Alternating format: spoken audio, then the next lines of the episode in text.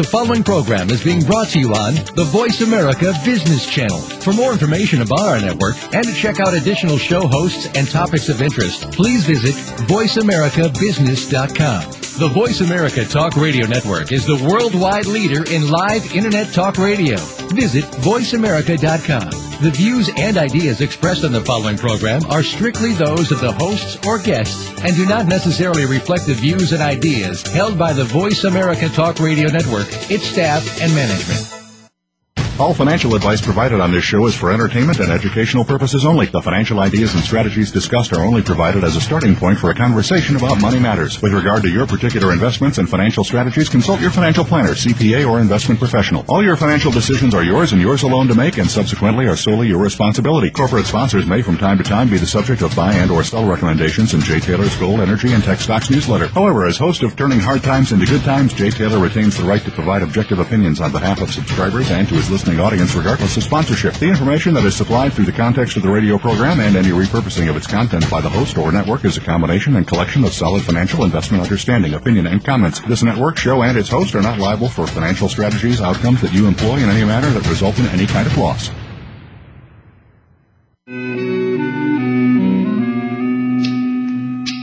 You load 16 tons, what do you get?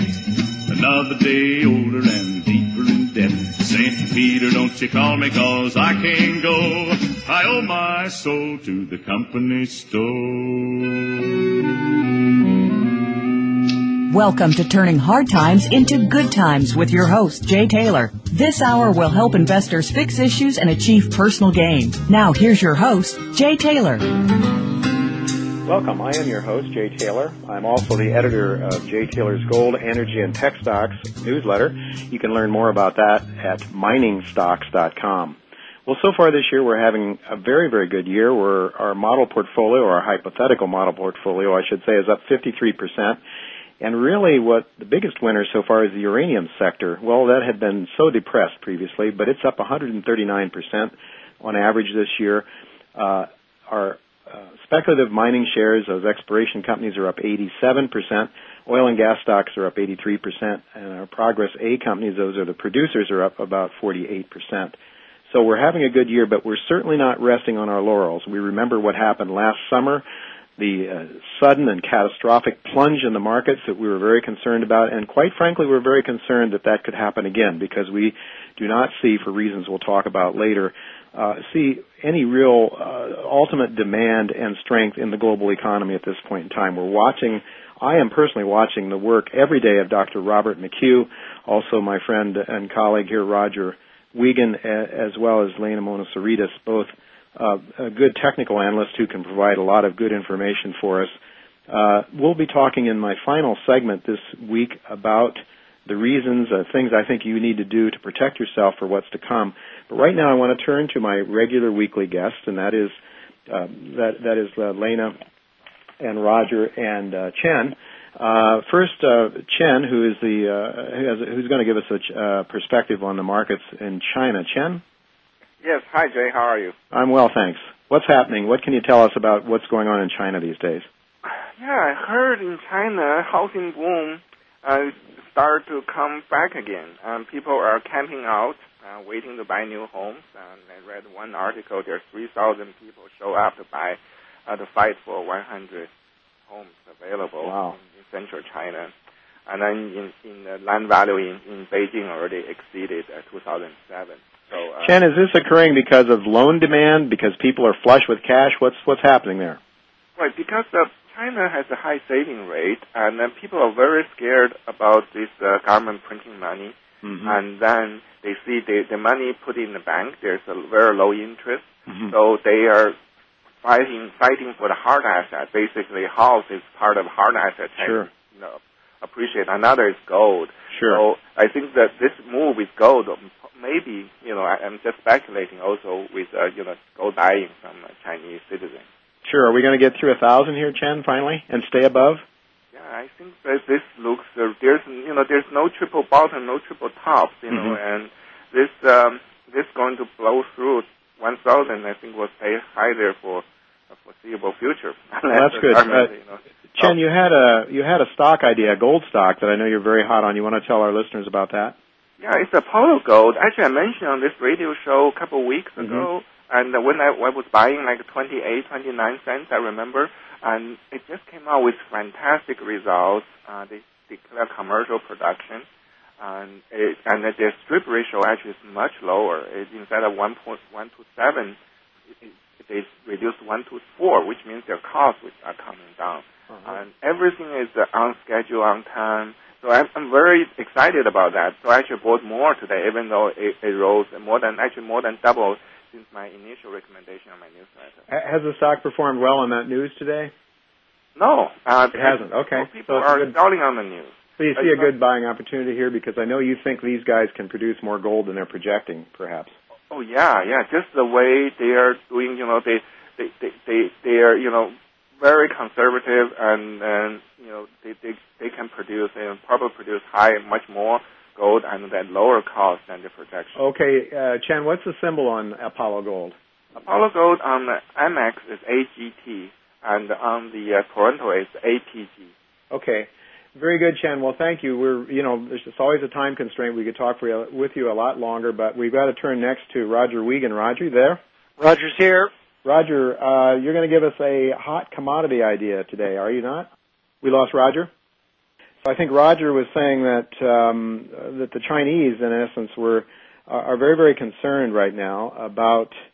Um, they're very concerned about the dollar, as Chen was saying actually a few minutes ago. Chen was talking about uh, the Chinese going out and getting rid of uh, their dollars and wanting to buy real things, or being concerned about the domestic currency actually uh, having problems. Um, uh, people worrying about inflation in effect, and I think what Roger was saying then, more from a Chinese government perspective, what he was about to say before we lost him, was that the Chinese. Uh, the, Roger's back. Okay, so go ahead now. You were talking well, about China is now what they're doing is they're enacting a long-term plan to get rid of their dollars and bonds they want to secure that instead uh, commodities that they're going to need probably for the next 10 years.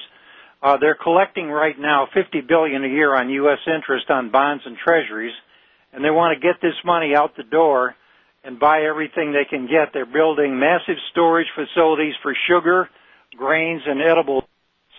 Uh, the wheat stocks have increased. The soybean stocks have increased and the uh, uh, uh, rapeseed has gone up 60% as well. Uh, in addition, Jay, uh, they're buying land everywhere in Saudi Arabia, Kuwait. They've leased or bought 20 million hectares of farmland, which is slightly larger than all the land in Iowa and Illinois. They bought two huge copper mines in Peru, one in Afghanistan, and they're investing three billion in Afghanistan for access to copper, iron ore, gold, uranium, and gems, and they're after 1.5 billion barrels of oil. In addition to that, they invested 20 billion in Australian metal mining companies. They bought control controlling interest in Rio Tinto for nearly 20 billion. They're shutting down their own coal mines and instead they're reserving that for themselves and they're importing huge amounts of coal and the prices on coal of course are going up because of that. Okay, so the Chinese are saying we're not sure we want to hold these dollars any longer. Is that the story here? Absolutely. That's the big story, and the big story in the pits is they're buying it like crazy. And at the same time, we hear, though, the Chinese are continuing to buy dollars, uh, buy U.S. treasuries, but at the short end of the yield curve. Well, they're trading back from the long, the 10s and the 30s back in to the short term, the 2s, 3s, and 5s. Okay, so what you're telling me, Roger, if I'm understanding you, the inflation play is back on. Absolutely. At least for the moment. It sure is. All right. Well, thanks, Roger. I got to turn to Lena now for uh, time considerations as well. Lena, are you there now? Hello, Jay. I'm here. Yes, you're there from Athens. Yeah. Hello. Great to be in the show again. Thank you. Um, how are Europeans feeling about the U.S. dollar these days, and how do you feel about the, the, the buck? I feel, um, as I read in as well today in my article, that the, although the dollar was is, is still under pressure, um, you know, we, we may see that the um, the, the, the slide will run its course soon, and we might ourselves holders of dollars soon enough, because at the moment, the main reason that we have dollar weakness everywhere is because of the risk appetite which has returned in the market. Mm-hmm. I mean, gone the days that you know, we were buying the dollar as a safe haven currency, isn't it? Now that the uh, investors feeling better about the economy and, you know, the whole recovery comes back and traders feel that it's time to sell the dollar. And especially the, uh, one of the biggest stories today was the uh, Russian government is thinking of um, creating uh, its own currency. So therefore, a lot of nations now thinking alternatives to the dollar as the main reserve currency. So they're looking to get out of the dollar and use their own currencies for trade. Is that what the story is? Yeah, the, As the Chinese was, have agreed to do with the Brazilians. It it's been said today that they're thinking of making another currency, and that will happen obviously in the next coming months. And that's what creating at the moment the dollar weakness, especially against the euro, and that's why the euro dollar broke on the upside, and now it's at, at 143 as we speak. Well, Lena, what you're telling me sounds consistent with what we heard from Chen Lin and Roger Wiegand exactly. just a moment yes. ago. Is that mm-hmm. the uh, you know people are now not you know the the, the risk aversion trade is uh, is off, and people are becoming uh, you know more interested in taking on risk. And uh, do you think this is sustainable though? Is this something that's going to last, or are we seeing some sort of a bounce or a rally off of the massive decline that we saw last fall? To me, Jay, it feels that it's a bounce back after the big uh, move that we saw from October, really. I mean, we saw the dollar strengthen all across the board because everybody was buying it for safe currency. Now, it's natural. The way I see the chart and everything, we have to have this correction. So in, in my mind, this is a correction for the dollar and maybe in the coming months, the dollar will start gaining again. And talking with other traders, this is the feel that we have across the market, that this is temporary. It just feels temporary and the dollar strength may resume its course later on until the fall. I see. Is there any uh, economic news coming out this week yet that we need to keep our eyes on? Sure. Um, for sure, traders need to keep in mind that we have the payroll numbers this Friday, which uh, will be monitored heavily by traders all across the world, because we now that we talked about the recovery and about and Geithner and Bernanke, everybody says that, you know, we are on the way to recovery. We need to see if that is justified. If actually we're going to see a better number and if less jobs are getting lost this Friday. And also, for the Europeans, we've got the ECB rate decision, which again will be very interesting and very important for the euro direction. Okay, Lena, we've got to call it quits on that one now. We'll look to talk to you about it next week. You can feed us in on what's, uh, on what's taking place the rest of this week. Coming up next, folks, our special guest today is Michael Panzner the author of Financial Armageddon and When Giants Fall. He talks about the difficult economics, uh, economic times ahead and how we all need to prepare for it. So don't go away. We'll be right back.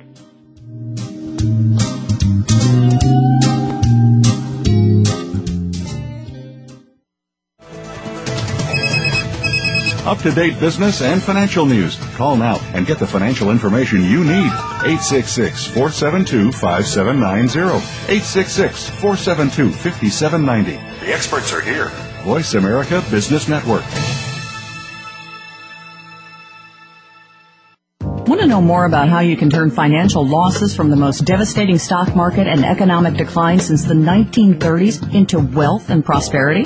A successful strategy for dealing with adversity requires a proper diagnosis of the problem so that effective remedies can be prescribed. By applying rarely taught Austrian economic theory to policies implemented by our policymakers, Jay Taylor has been able to nearly double the value of his model portfolio since 2000, while the stock market has lost nearly half its value in the worst bear market in decades. At miningstocks.com, Jay and his associates provide a framework for turning the pains of the current bear market and recession into investment gains. Jay is a frequent radio and TV guest and speaker at investment conferences where he shares his highly profitable Austrian economic insights at a time when most people are seeing their 401ks become 201ks or worse.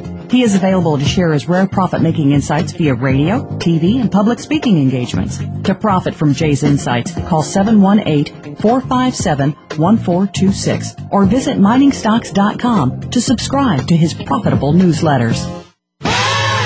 Business Owners Speak fills a long neglected niche in the national media coverage of American business. The myriad of challenges and opportunities facing small business owners and entrepreneurs are addressed at ground level in a positive, business-like manner. We face the realities of meeting payroll and being completely dependent upon the success of a business for which we alone are responsible. So loosen your tie, business owner. Bring along your own experiences and log on Thursdays at 1 p.m. Eastern Time, 10 a.m. Pacific Time on the Voice America Business Network. Money. We love it, we hate it, and everything in between. You can be the master of your life and your own economics. Join Professor Laurie Lamantia each week for the program Making Peace with Money. Laurie will help you realize the power to create fulfillment in your life and shed new light on your money madness. You'll learn how to make peace with money and feel the joy and freedom renewed in your life. Making Peace with Money is broadcast live every Tuesday morning at 10 a.m. Eastern Time, 7 a.m. Pacific Time on the Voice America Business Channel.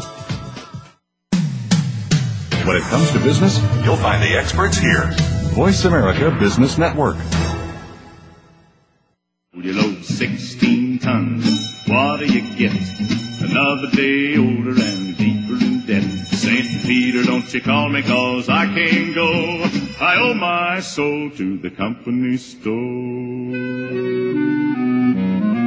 You're listening to Turning Hard Times into Good Times with your host, Jay Taylor. If you have a question or comment about today's show, Jay would love to hear from you at 1 866 472 5790. That's 1 866 472 5790. You can also send an email to jtaylor at miningstocks.com. That's the website for Jay's newsletter, Jay Taylor's Gold, Energy, and Tech Stocks. Now back to our program. I am your host, Jay Taylor. Uh, welcome back. In 2000, uh, the stock market crash wiped out two thirds of the value of the Nasdaq, and with it, the hopes and dreams uh, for a prosperous retirement for millions of Americans. Uh, most of us are painfully aware of that experience. In 2002, Ben Bernanke wrote a paper titled "Deflation: Making Sure It Doesn't Happen Here." He talked about the Japanese experience, the U.S. experience in the 1930s.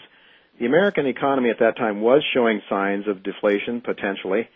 But Greenspan heeded Bernanke's treatment for this problem, and he printed money like never before. We had huge amounts of money pumped into the banking systems. The banks, flush with cash, lent out money very aggressively. They would lend out money with little concern about whether it could ever be paid back, and they took their fees, their front end fees, enjoyed themselves, and had great bonuses and bought fancy houses on Long Island and elsewhere realizing back in 2007 that Bernanke's policies were going to be lethal, our special guest today, Michael Panzner, wrote a very prophetic book called Financial Armageddon, in which he all but predicted what was to come in September of last year. That that terrible uh, plunge of the markets that occurred after Lehman Brothers' failure last September. Now, Michael has written a second book called When Giants Fall, in which he describes a new America one that will be vastly different with a substantial decline in living standards, unfortunately. And I would just like to quote Michael in his book. He said, instead of looking forward to a return to the way things once were, Americans and investors in particular will have to get used to a new America, a new normal, where only those who are flexible, open-minded, resilient, and fully prepared for the worst will be able to survive, let alone come out on top. Those who refuse to take these threats seriously risk losing everything. Now more than ever, it is time to become attuned to an entirely unique, unique roadmap. Well, folks, that's really what turning hard times into good times is all about. We want to recognize what the real problems are as opposed to what the establishment is telling us those problems are.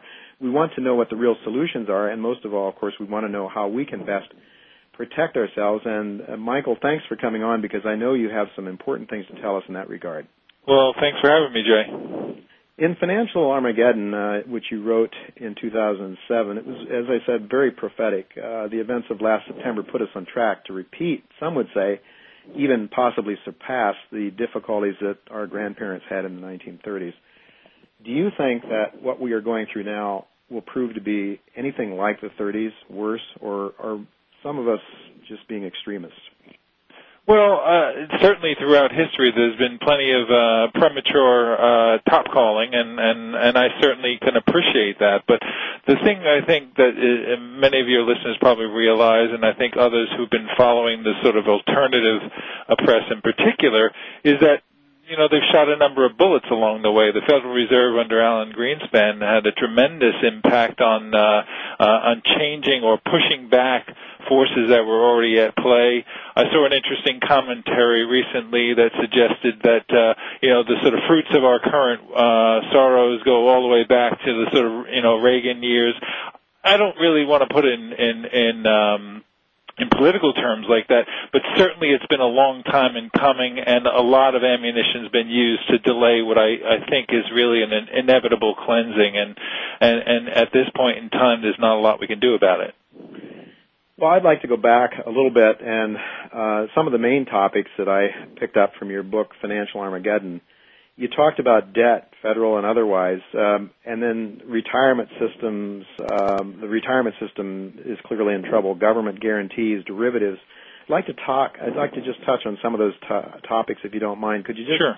sort of give us a summary of what you talked about in terms of debt in your uh, in the debt chapter in your Armageddon book? Well, I think the number that uh, I've seen and, and the number that sort of caught my eye, the graph that caught my eye that uh, uh, has been around for a number of years. I think one of the first to sort of uh, highlight it was a firm called Comstock Partners. But this idea of total debt, this if you add up the accumulated amount that the public sector and the private sector um, the individuals, corporations, governments, et cetera, put it all together and what does it equal to and, and compare it to the size of the economy, which, you know, realistically that makes sense. The economy grows, so debt levels would naturally grow. Well, mm-hmm. when I saw that the numbers had exceeded when I actually first started writing the the second book, when I saw that they had exceeded the levels that we had seen in the early years of the depression, I mean that certainly was enough to pique my interest. Um, and and again, this was a was a record that had held for for decades. Um, so you know, we had, I think at the time I started, it was something on the order of um, 2.7 times GDP, mm-hmm. this uh, total credit market debt. Um, but in fact, it's actually expanded since, and, and it's recently has been around sort of three and a half times. So, you know, you're talking about a 14 trillion dollar economy. Three, you know, three and a half times that is a uh, is, is a big number any way you count it. But once you did a little bit of digging, you realize that there was a lot more in terms of overall obligations. And if I can say there's any one theme to that, you know, to my second book, it's it's the sum total of obligations of exposure that everybody has and and the system has, if you like. It's not just debt, but it's guarantees, it's it's promises, it's obligations, it's everything that people have sort of uh, in a sense put off to the future or uh, assumed that they would you know have the resources to to handle but in fact uh they've uh, they've they've gone way beyond what they're what they're capable of whether you're talking about governments or individuals. And you know to give you one example um that I highlight is this notion of you know retirement related obligations. Now, there's different levels to this. Um, whether you're talking about you know municipal governments, you're talking about um, corporations, but just focusing on the one that most people are familiar with, it's it's this idea of you know Social Security and Medicare taken together. I mean, the, the estimates are all over the park, and there's a certain number of assumptions built into it. But anyway you cut it, um, it's an order of magnitude far far greater than even the the level of debt that we are aware of. I mean, the estimates run anywhere from sort of 55 to 70 trillion dollars. If you had to put that all in present value terms, um, uh, obviously a lot of that comes down to uh, you know the the fast rising costs of, of healthcare, and perhaps it won't rise as much in the future. But the truth is, it, it relates to the fact that. Um, we are on the hook to a bulging um, segment of our population, the baby boomers who are aging and going to be getting to the point where they uh, are expecting to retire, expecting to be looked after, and uh, the money's just not going to be there. So, if you if you really wanted to sort of put it together, as I noted, it was this sense that no one had been paying attention so much to the overall picture. They had said they talked about you know high debt levels. They talked about problems with Social Security. They talked about you know the the sort of issue with, for example, companies were no longer giving employees pensions because it was getting too expensive. But if you actually added all these numbers together, you just it was just a frightening picture. And to me, that was the uh, the essence of why um, why it had to end, why it couldn't last. Um, mm-hmm I well, think I, I certainly can see that, Michael. But if we just go back and look at the debt, just the debt, never mind the off-balance sheet things you're talking about, the sure. promises and so forth. Uh, if you look at it, uh, I've seen a chart that shows debt growing exponentially almost, and you know GDP growing in a linear fashion. It just you don't have to be a rocket scientist to believe that that's got to end one day.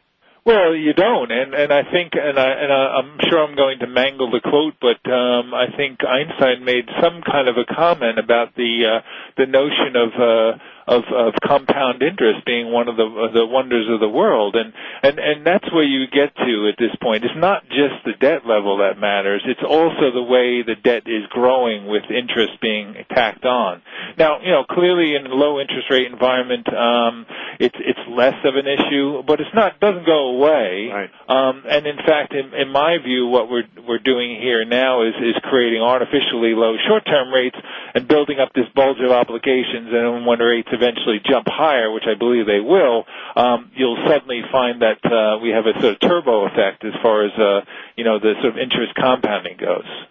Well, talking about the entire system again, um, you know, debt and the off-balance sheet items that you were talking about.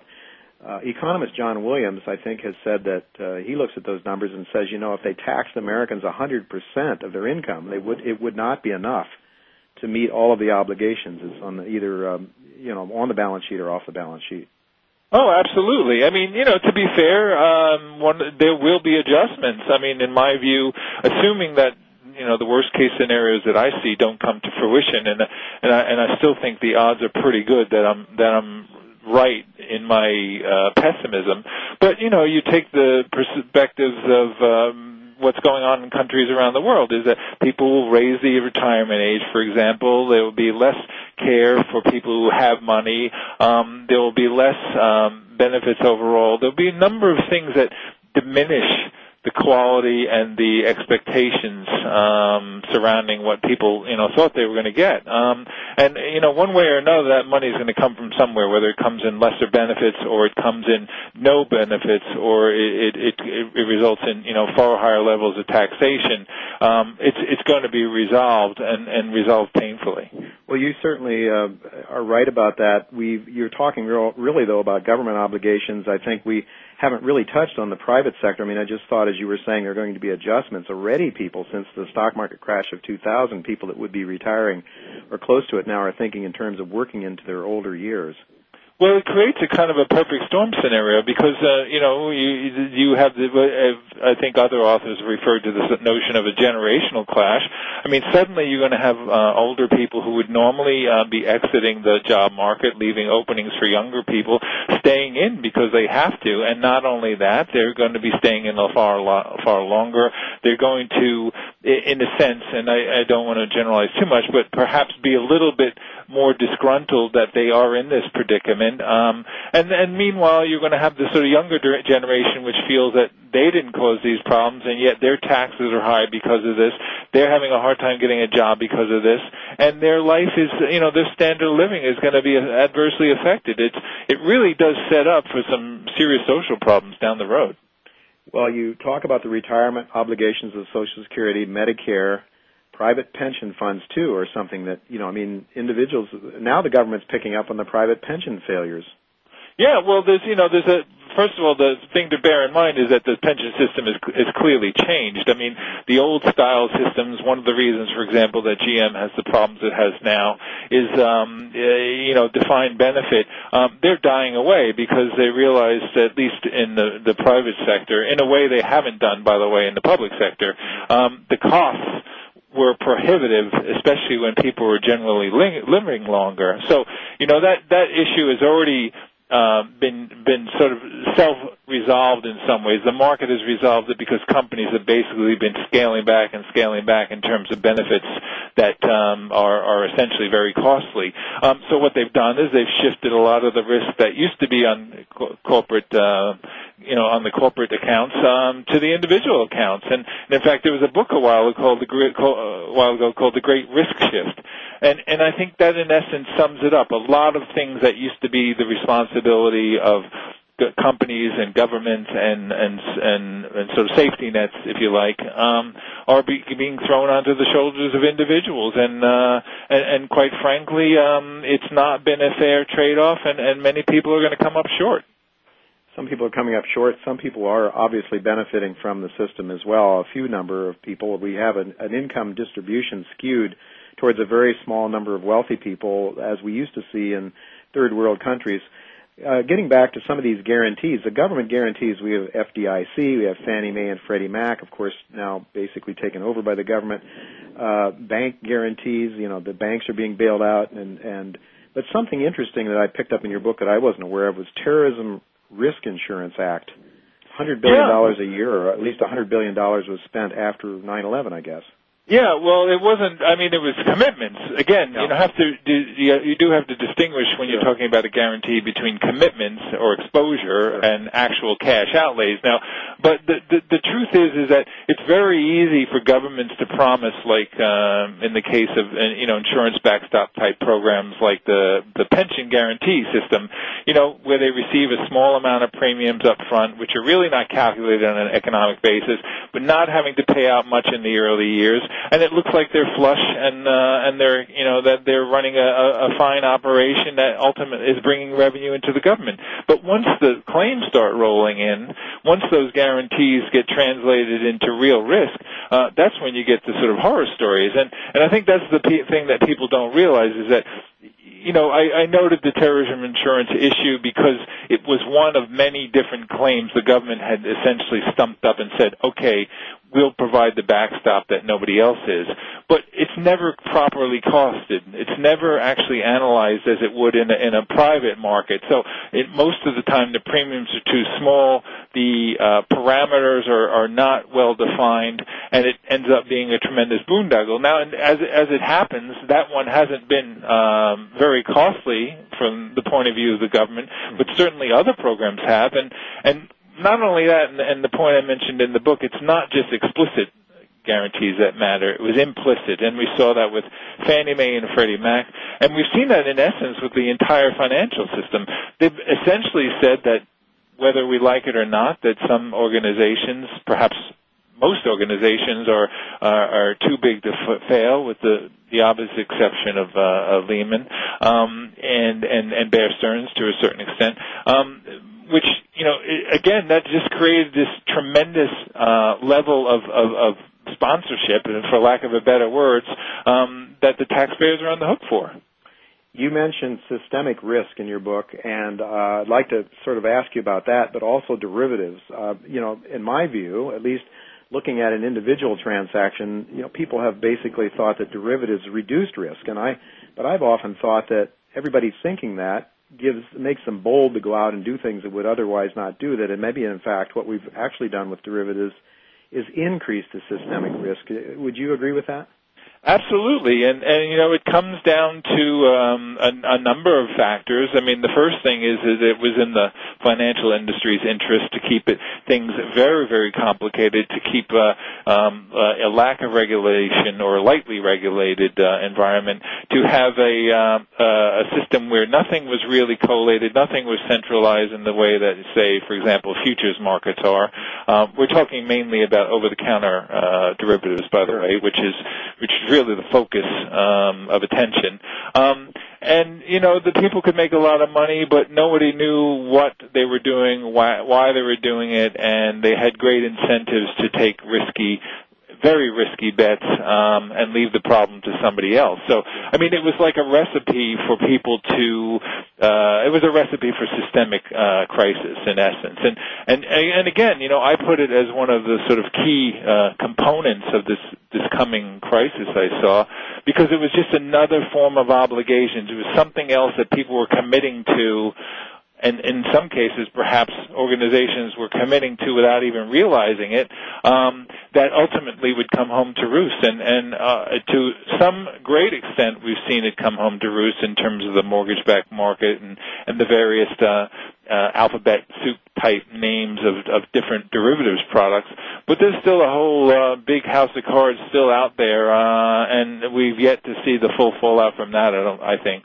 All right. So what we're talking about are derivatives, not not those kind of derivatives, say the futures markets that, you know, futures in copper or gold or silver or something like that. But you're talking about those markets that are not quoted, those that are just traded sporadically, if they trade at all, between between private institutions.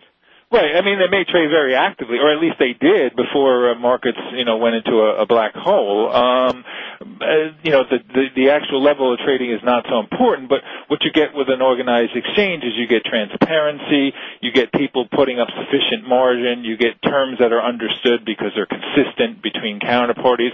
You know, you get all of these things that make it easier to manage risk, and even then it's not a, a perfect system, but it's certainly a better system because of this transparency and because um, you know the total exposure. It's you know it's a great way to evaluate systemic exposure because you know when, what people's positions are in aggregate, and, and therefore you can sort of respond to it. What you don't have with the over-the-counter market, which is uh, which is uh, is dramatically larger, um, is knowing where the bodies lie, who's got exposure, um, who is what kind of exposure there is, and and what kind of chains will be broken um, or upset if if one or more counterparties goes under. And that was, you know, again my con- key concern. And and to top it all off, I think the the the, the ironic point of view, and you you highlighted that, was this idea of of distributing risk. Well, distributing risk is okay uh, to a to a degree but if you get a uh, a big enough shock to the system, it's a bit like a spider web. You touch one part of the spider web, and, mm-hmm. and maybe nothing happens on the rest of the web. But you you you slam one part of the spider web hard, and the whole rest of the web shakes. And I think that's what we've seen in terms of the global financial markets. And we've certainly had some of the larger institutions having the lion's share of a lot of this derivative risk. Is that not the not the case? Absolutely. And, you know, J.P. You know, Morgan, for example, very very large. Yeah, and you know they the the authorities and the company itself like to downplay their exposure, like to you know argue that it's either fully hedged, it's being managed with you know top rate models, um, that a lot of it is netted out. Well, you know the the truth is is that we've really not tested these ideas. Netting, for example, I mean they may have you know uh, X billion of exposure to one counterparty on the buy side and X billion on the sell side, but you know uh, first of all, uh, once things get into a, a sort of legal muddle and there's differences of terminology, differences of maturities, um, differences of, uh, of other aspects of those contracts, what they thought was a net flat position may turn out to be a, a double position because you got to add both the long and the short exposure together. So I, I think in that respect, um, we're still not getting the, the getting the truth, um, and and I feel that, that that at some point down the road that will be the source of another uh, yet another systemic type crisis. Well, I think in some comments you made uh, earlier that basically there's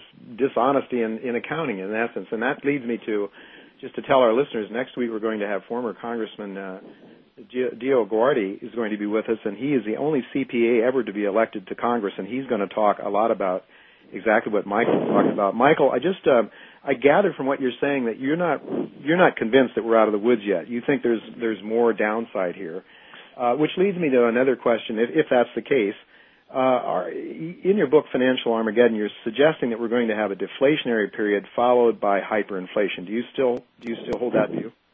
Well, in fact, that was uh, what set my views apart from some of the other, um, if you like, doom and gloomers or, or predictors who accurately saw problems from building up and, and saw them ending badly. But I don't think they paid attention to the to the reality. I mean, you were talking earlier on. I heard you about the, you know, the Fed had dumped tremendous amounts of uh, of liquidity into the system. Well, a lot of that liquidity was in in the form of credit, and and it, it was always going to be the case that the initial phase, at least, of the credit unraveling was going to be deflationary because banks call in loans, so people have to sell assets to repay those loans. It's a, it's a pretty state, straightforward process my feeling and the one that I, I subscribe to in the book and the one that set you know my book apart from most of those other people is that I felt that the response this time around was going to be different and it wasn't going to be Great Depression 2.0 but in fact it was going to be academics and policymakers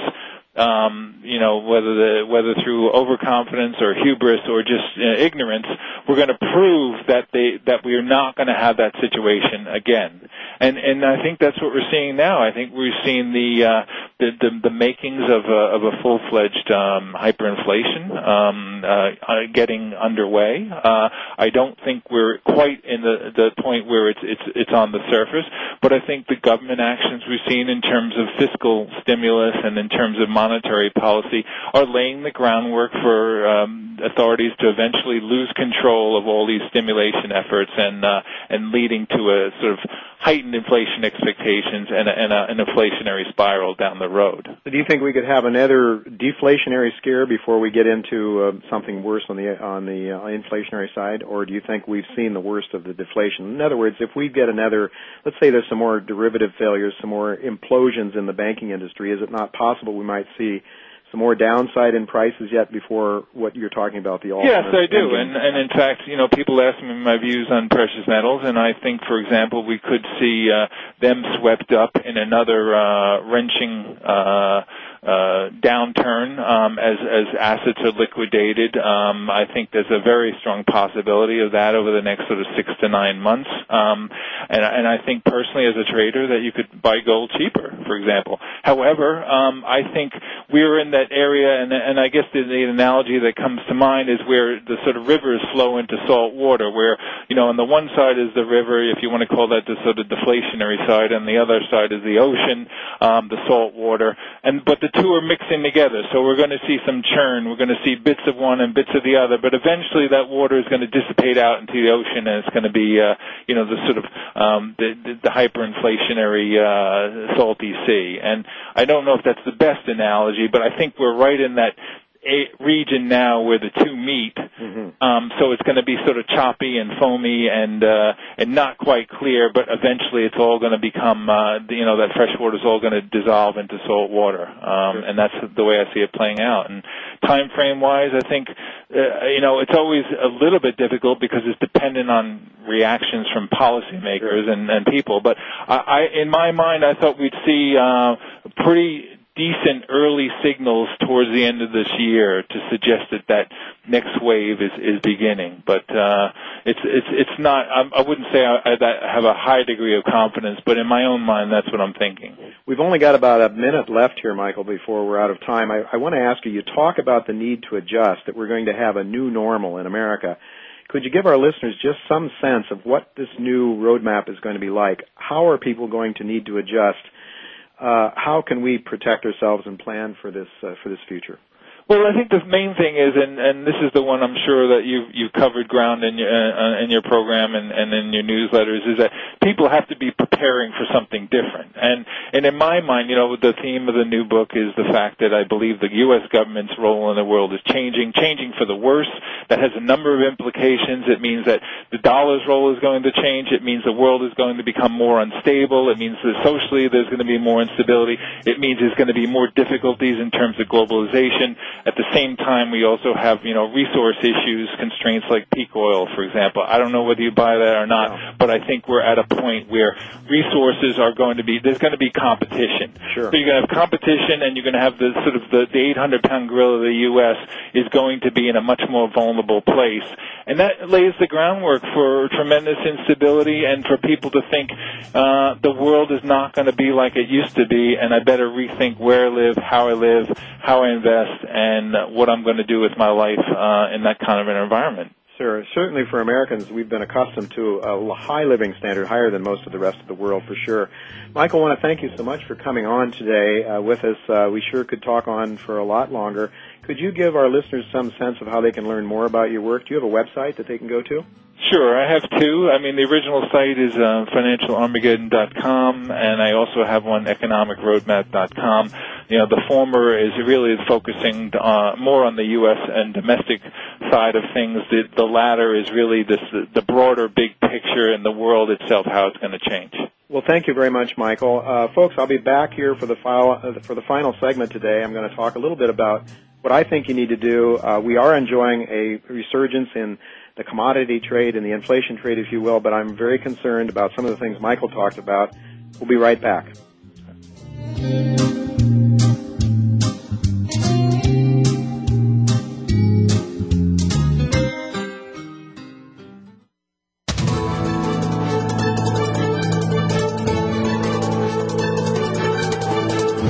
Market's up or down, or if you're looking to improve your portfolio, our experts are ready to talk to you. Call now. Toll free 866 472 5790. That's 866 472 5790. Voice America Business Network.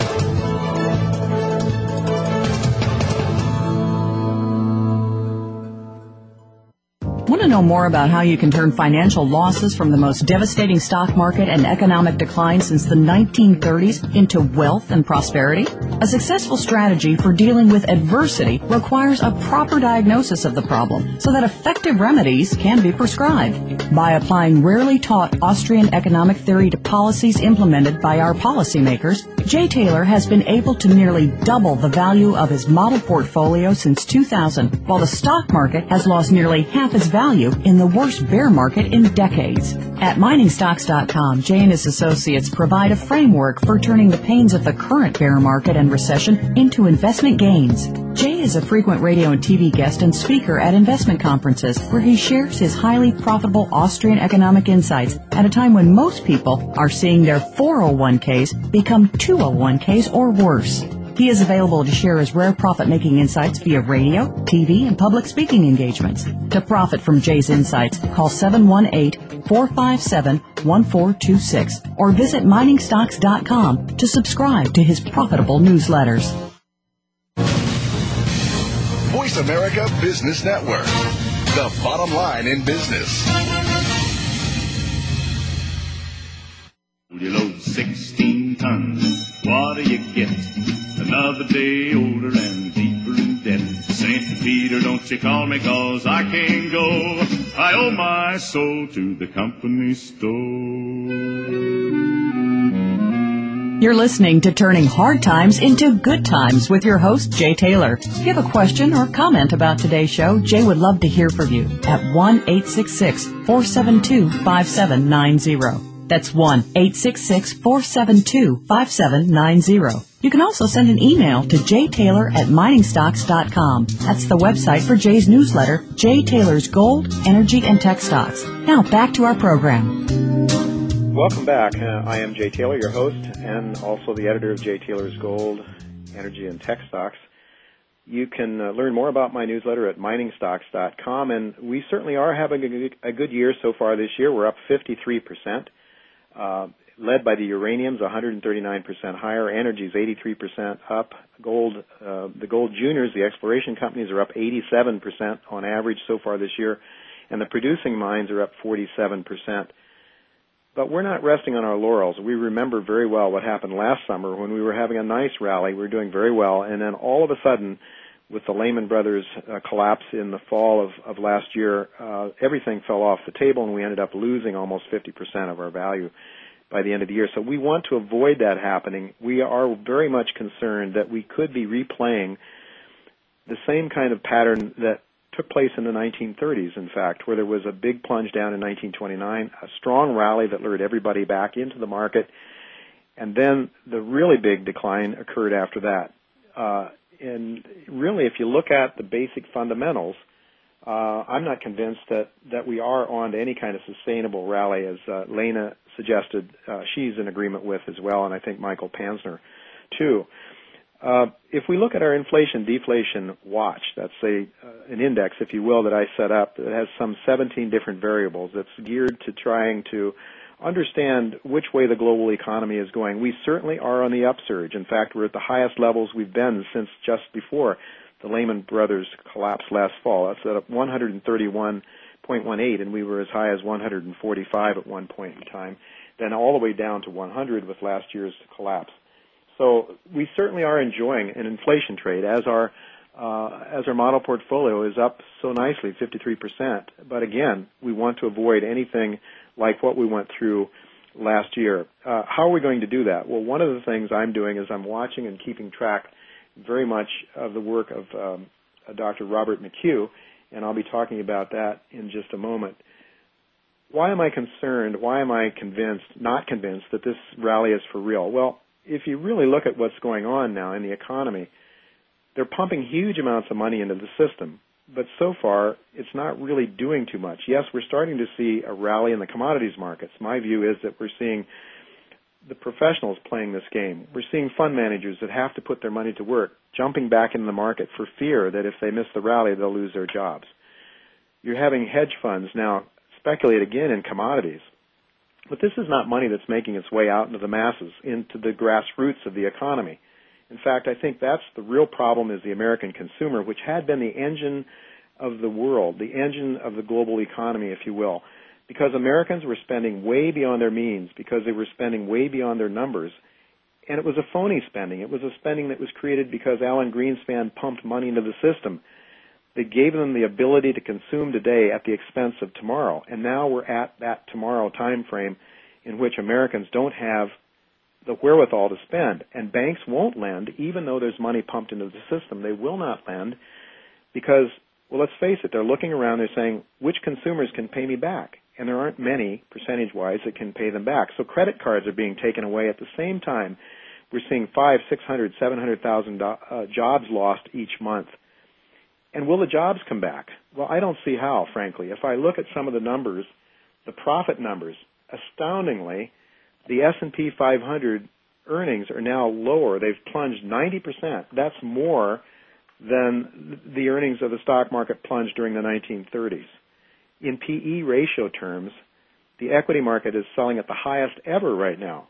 I mean, it's just it's just amazing. And why would companies go out and hire people if their profits are plunging? So that's I see the the very basic fundamentals do not really suggest that we're on to something something really promising here. Instead, what I think we see is a phony rally, a phony rally that in part is also driven by the Chinese. Chen Lin talked a little bit in our first segment today about how China is uh, is lending money. They're lending more money. Uh, in the first quarter, Chen was saying they lent more money out uh, than they lent for almost the entire year last year, or almost as much money the first quarter in China as for the entire year. This is causing a bubble in China that is also driving the world markets and causing speculative rise, I would say, in energy and other uh, and other commodities. So what we have is a global economy that is more and more managed by central planners and less managed and less free markets. And if you don't have free markets, you don't have a sustainable economy because the markets can make decisions efficiently that governments can never make. To think that a group of men sitting around a big oak table can decide how many pairs of shoes should be made or even what the interest rate should be better than what the markets can determine is just foolhardy. I mean, we should know this as Americans. We should understand this as people who have, if we were brought up with free market economics, if we were taught in school, we would understand that. But of course, we have not been taught free economics in school, free market economics. We've been taught Keynesian economics, which is really leading people uh, to the central planners, to the notion that governments know better than the markets. And this is something you'll hear expressed, and we are hearing expressed, and we're seeing laws passed, we're seeing uh, government actions that are suggesting that, that free markets don't work. Well, if markets don't work, it's because they have not been free for the most part for quite a quite quite a period of time. Um, so where are we now? Well, I'm really very concerned that we are going to face another decline in the equity markets because of those fundamentals that I just talked about. But I would also say that um, Dr. Robert McHugh's work, which has been very spot on in the longer term, yes, day to day for sure, he doesn't always get it right, nor does he pretend to. Nobody can.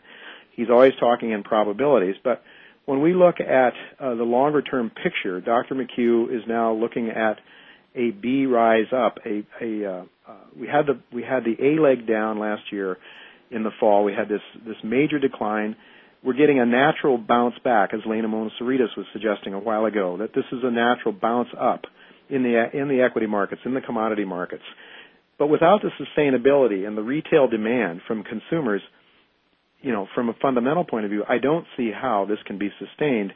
And so Dr. McHugh's work suggests the A leg down, which we've gone through, we're towards the end now, he thinks, of a B leg correction. That is an upwards correction in the equity markets, in the commodity markets. And quite frankly, what we're seeing right now in the commodity markets is everything that I would have expected based on McHugh's work.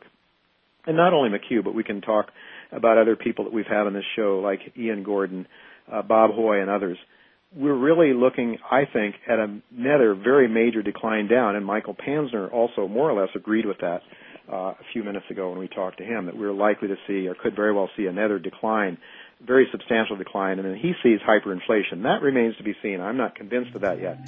in any event, it looks like we're running almost running out of time. I did want to mention a stock that I a gold stock, and by the way, if we get deflation, gold stocks do extremely well, as Bob Hoye pointed out. There's a company called Pelangio Exploration, trades on the Toronto Exchange PX TGXPF on the pink sheets, 30 cents. I really love this as a speculative play. They're online with next to Ghana's largest gold mine, 30 million ounce project. I think the geologists have figured out the geology. This looks like one, if you want to put a few dollars away in a speculation, TGXPF, it's Pelangio Explorations. Uh, you can learn more about my newsletter. Go to miningstocks.com. We have special uh, rates for Chen Lin, Roger Wiegand, and myself. If you call my assistant Claudio Bossi, that's Claudio Bossi at 718-457-1426. You can go to WeBeatTheStreet.com to learn more about Roger's work, and as I said, uh, MiningsTocks.com to learn more about my work as well. Chen Lin is also offering a $39 one, night, one month special. Chen has had some very, very great picks, and uh, we think you're going to want to know more about Chen. Next week, I hope you'll be back. We're going to have former Congressman Joseph DioGuardi with us, the only CPA ever to be elected to Congress, and he's going to talk about how the government is routinely using Enron-like accounting to deceive the American public. Of course, the Enron guys went to jail. Our congressmen don't. We have to vote them out, folks. I hope you'll be with us. Congressman DioGuardi will provide some great insight into what is wrong with our government and what needs to be done to fix it. Until next week, goodbye and God's blessings to you.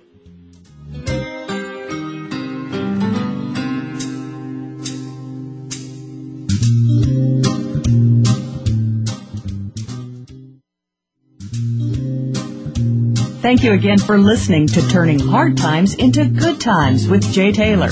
Please join us again next Tuesday at noon Pacific Time, 3 p.m. Eastern Time on the Voice America Business Channel.